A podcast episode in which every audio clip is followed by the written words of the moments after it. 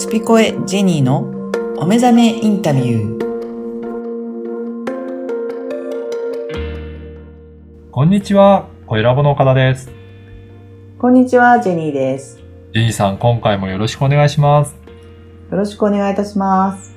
はい、いよいよこの魔女の旅シリーズの最終回ですが、今回どういったお話をいただけるでしょうか？今回はですね、あのーまあ、私が今、その前世というものを、えー知る旅っていうところで言うと、えーその場所に行く手前でですね、はい。こう知識として、あの、本を、えー読み込んでるんですけれども、うん。その中ですごく興味深いのはですね、まあ、その魔女って言ったところでの、えー魔女狩りはなぜ起こったかおっていうところをまず知らないとなーって思って、はい。いたところ、めちゃくちゃ分厚い本が出てまして、はい。だいたいこれ5センチぐらいですかね。そうですよね。すごい、ねええすごい分厚いもんで。表紙とかもで中開くとですそうますよね。中開くとなんと3段に分かれてるんですよ、これ。3 す段。ごいですね。はい。なので気が遠くなるんですけど、はい。あのーなかなかこう、まあ、ファンタジックに読むと面白いかなっていうところですあけどね。あ。はい。まあでもそのファンタジーでは終わらないんですけれども、うん。まあそれを読みながら考えたことがありまして、はい。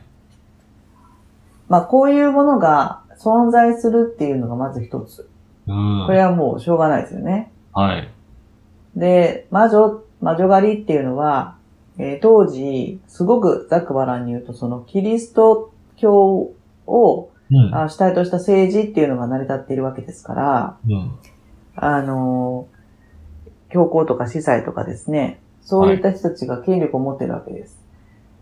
で、そういう人たちが、あのーこのキリスト教というものを、うん。まあ私は利用してるって思っちゃうんですけど、その利用して、それに、えーその教えに反する者たちは全てまあ悪ですよね。うん。なのでその悪と提携した存在というのは魔女であるとうん。いう、えーところで、まあ、あの、魔女っていう人たちっていうのは、えー魔術を使ったり、呪術使ったり、あの、天気変えたり、家畜を殺したりみたいなところの定義があるらしいんですけれども、はいも。ちろんそういう人たちいたとは思うんですけれども、はい。まあそういう人たちを、あの、見つけて処刑する、していくっていうのが魔女割りだったんですよね。おー、はい。でも読んでいくとですね、ほとんどの人たちが魔女じゃないんですよ。そうなんですね。はい。で、魔女じゃない人たちまで魔女にして処刑していくっていうことがもう300年ぐらいあ続いていました。じゃあ本当にい言いがかり的な感じで、なんか処刑されたような人もそいらっしゃるってことですたくね。う。もうほとんどそうだと思います。あ、ほとんどが。じゃあはい。うん。魔女っていうから女だけで使ったら女だけではなくて男性も女性、あの子供も、もう対象になっていて、はい。あの自分がもう魔女、魔女という疑いをかけられた瞬間にあの拷問に遭うんですけど、うん。その拷問してる間に自分のその仲間の名前を言えって言われるんですよねう。ん。うん。そうするともう言わないとすごくあのきつい拷問が待ってるんで、もうみんなもう、うんまあ嘘でもいいからもう知ってる人の名前言っちゃうわけですよ。はい。そうするとその人たちが今度魔女の疑いかけられてって言って。同じ拷問にかけられていってっていうその呪術内的な、ああのーことが行われてて、あ。で、それがもう受け入れられてしまった、あの時代があったっていうことなんですけども、うん。うん。あのーまだちょっと全部読んでないんであれですけれども、その、魔女狩りのところだけ言うとですね、はい。あの、これはあの、まあ、一言で言うとあの、ビジネスになってるなってビジネスですか？思いました。はい。はい。まずはその権力をこう引き出かしたい人にとっての、まあ、犠牲になってる人たち。ですけれども、まあ、その人たちが、まあ、公開処刑されるにあたって、あのーそれを見に来る人たちいますよね。ああ。映画とかでもそういうのありますけども。はい。そうすると、そこの街がそれで景気が良くなるんですよ。なるほど。人が集まるので、えーはいなんか、賑わってくるっていうことですかね。うんそれでや宿屋が賑わったりとか、あとはまあ、本当にあの、言うのもちょっと辛いですけど、まあ、えー処刑する人だっうん。たり、うん。あとはそれを、まあ、火炙りだったら薪を、あの、運ぶ人だり、薪を作る人とか、はい。いろんなところで仕事が生まれますよね。なるほど。うん。なので、経済はそれで回ってたんです。はだけど、まあ、いつ自分の身に何ね、こう、魔女の疑いがかけられるかわからない戦々恐々とした、あ。うん。えー時代でも本当に生きた心地しなかったんだろうなと思うんですけども、まあそういうふうにドライなところから見るとそれが一つのビジネス形態になってたっていう人もいらっしゃっそういて、うことなんですね。はい。はい。なので、まあ、今もそうですけども戦争が悪いと思いながらも、戦争をする人たちの中には、あの、もちろん兵士の人たちもすごく辛いとは思いますけど、そういうところのお仕事なので、はい。それで生活しているし、はい。武器を作ってる人も、それで、うんえー、ね、お金を得てますし、うん。ななんかそこでやっぱり経済が動くんですよね。るほど。だからそういだった、から何か、はい。うん都合のいい人もいるので、ずーっとその仕組みが続いていってるっていうのもあるんですかね。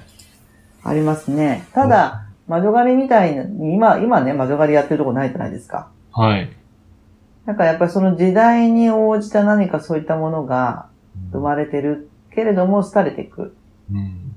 なので、まあ、戦争も、あの、今ね、まだ戦争でやってんだっていううん。見方する人もいますよね。この場に及んでこう戦争するって、はい。そうじゃない、その解決の仕方ないのかとかうん。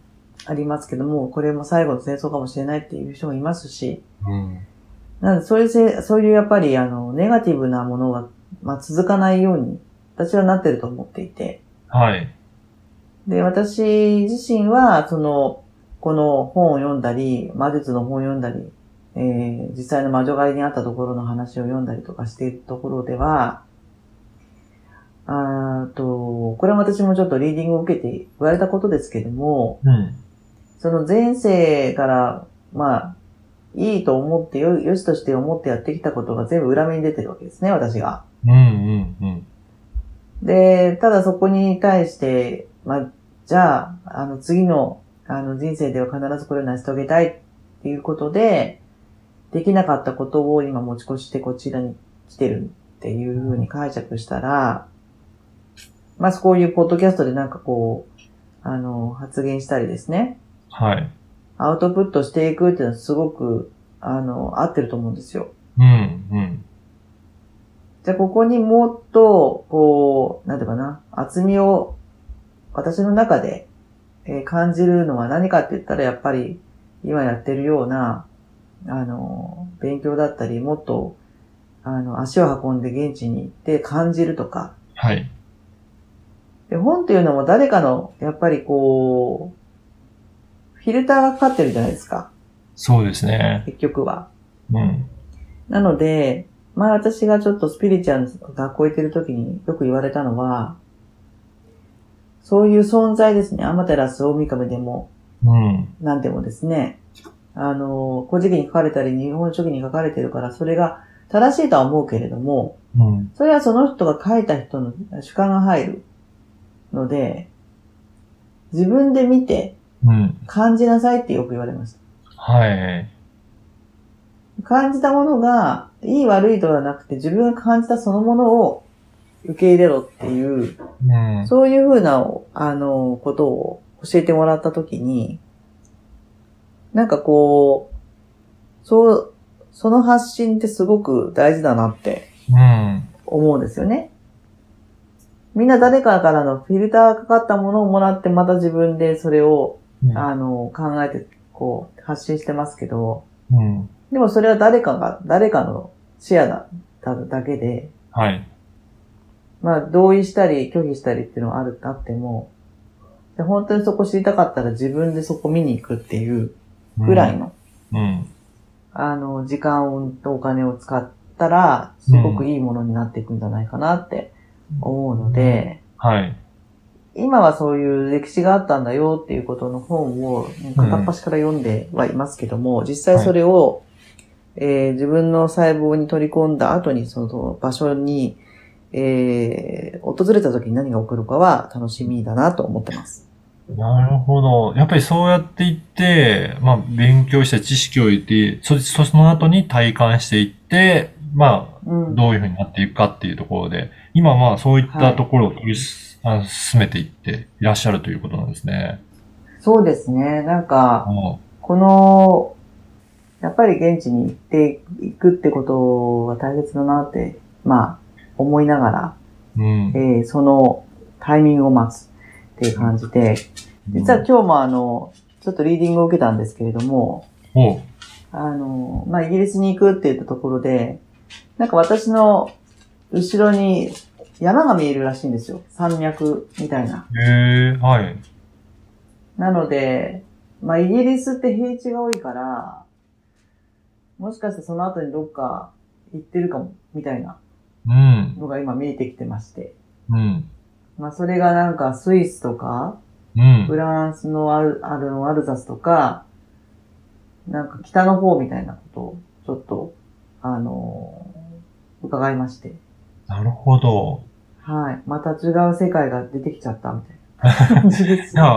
これからもそういった感じで、いろいろなところを探検し、探求しながら、いろいろな世界が広がっていくんじゃないかなっていうようなところも、まあ、見えてるので、今後も楽しみですね。そうですね。なんか言いたいのは、何かこう決めて、動き始めるとどんどん先に出てくるなっていうのが、うん。あお伝えしたいところですね。そうですね。もうジニーさんも結構いろいろ行動されてますけど、やっぱりそう言って動いているからこそ次がなんか展開されて、また次うのん。未来が見えてきてっていうような、なんかそういうふうにはいどんどん、なんか自分では意識していないかもしれないですけど、繋がっていくっていうところはあるんですね。そうなんですよ。それを私が今体験してるので、うん。繋がっていくし、振り返ると、もうあの時に言ってるじゃんっていう、うん。こういう流れになって、なってたじゃないかっていうのもわかる。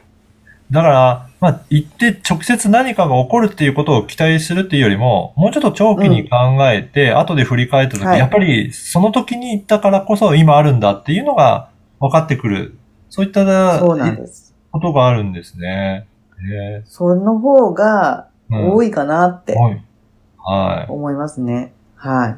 なので、そのあたりをちょっと皆さんにも体験していっていただきたいなと思い。います。そうですね。ぜひね、このリスナーの皆さんも、こういった何かきっかけがあれば、その時、なんかピンとこなくても行動しておくと、その次に何か繋がってくることが何かあるんじゃないかなと思いますので、ぜひはい。今回の話を参考に皆さんも行動していっていただければなと思います。はい。ジェニーさん、今回もありがとうございました。ありがとうございました。